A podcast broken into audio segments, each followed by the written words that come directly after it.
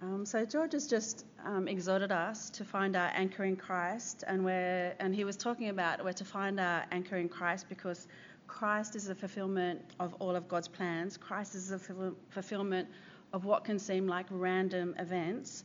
All of history is heading towards everything being under His authority, and so we are to have our anchor in Christ. And this means we are women and men of hope. And so, therefore, it shapes how we think and act now, doesn't it? And Chase has asked me to share with you a few minutes about my father and how I, as a Christian woman of hope, am thinking and acting in this season of life, knowing that all of history will be fulfilled in Christ. So, um, my father is 86 years old. He has dementia, he has Parkinson's, and over the last two and a half years, especially since last Christmas, he has become increasingly frail his physical body is wasting away. He's lost a lot of weight, a lot of muscle. He has trouble walking. He sleeps a lot of the time.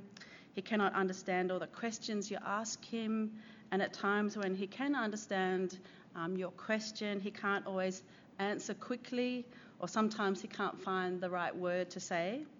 He used to be, you know, in the summer of his life, his brain worked properly, he's physically really fit, strong, I never ever remember him taking one sick day um, off work, but he's no longer in the summer of his life, is he? Um, my father is in the winter of his life.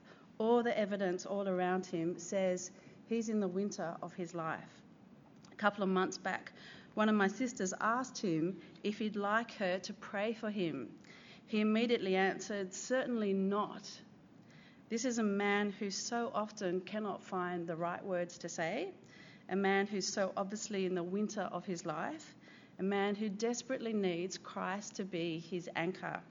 How am I supposed to think and act in this season? And how are you to think and act when sad things like this happen to you? Things outside our control to an extent, as George was talking about. Jesus is our only anchor, and I'm going to share some things with you now, things that are helping me during this season to keep remembering to have Jesus as my anchor. It might be that one of the things that I say to you um, help you at this time, or it might be that it helps you in a future season. So, first of all, listening to the wisdom of other Christian brothers and sisters. Um, quite a while back in 2008, I heard a talk that a Christian woman gave on caring for elderly loved ones. I thought at the time, I will need to know this talk in the future. I didn't know when, but I knew I would need it, so I took lots of notes. And I've looked back on those notes from her talk several times um, over the last couple of years. There were also other Christians, family members, people at church, including my pastor, and also people here at college who have shared their wisdom with me about having elderly, sick, sick loved ones. But more often than not, it's people who are not in the same situation as me. Um, that doesn't matter. They just keep encouraging me to have Jesus as my anchor by initiating prayer with me or telling me that they're praying for me, exhorting, encouraging me to keep choosing to be godly. And by their words, they've also helped me realize things at times that I need to repent of and often they don't know this, they don't realise how powerful um, they've been. Secondly, praying for opportunities. I keep praying for opportunities to speak with my father. That hasn't happened yet in terms of me explaining that Jesus is the only anchor and him accepting that. And that, of course, is very sad. Um, I know God hears my prayers, but my prayers also help change me to accept God's way in all situations, even when I, I, don't really know what's going on at times. And each time I pray, obviously, I'm choosing to keep trusting in God. Thirdly, speaking Christian truth into the situation with my mother and other family members, with my father's carers, because he's just recently been moved into permanent care. Remembering that God's word is powerful, you know, who knows yet when God's spirit is at work in them. And also, when I speak Christian truths to others, showing that my anchor is in Christ, I'm teaching and reminding myself of God's truth. So I'm preaching to myself in that sense, um, like the psalmist often did. Fourthly, honour my parents. Um, so remember how God wants us to live is how life works best. I think there are some people, you know, who may feel sorry for me. Um, you know, she's a spinster. She finishes. I mean, she visits her elderly parents each weekend. But God tells us that is good. It's a good thing to do, good for my parents, and it's also good for me. Honour my parents, not just a command when I was a child, but also as an adult. And one of the great privileges we have as Christians is to live with a clear conscience, and living in obedience to God is one way of that happening. Um, fifthly, watch my pride, watch for pride. It's easy to think, you know, some may feel sorry for you, but it's also really easy to feel proud. You know, I'm visiting, I'm looking after my elderly parents, you know, I, I, I. It's easy for me to compare um, to what other siblings are doing or what they're not doing. And I've got five siblings, so it's easy to do a lot of comparing.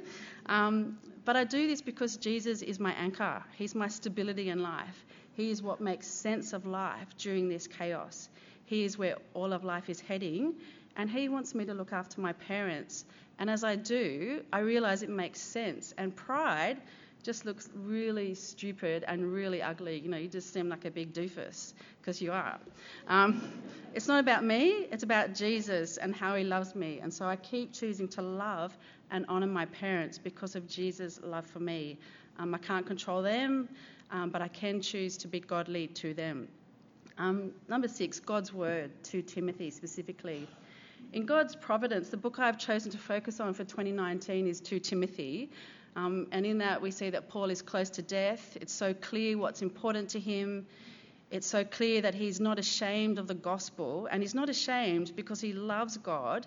And he loves God because he understands how sinful he was and how much he's been forgiven.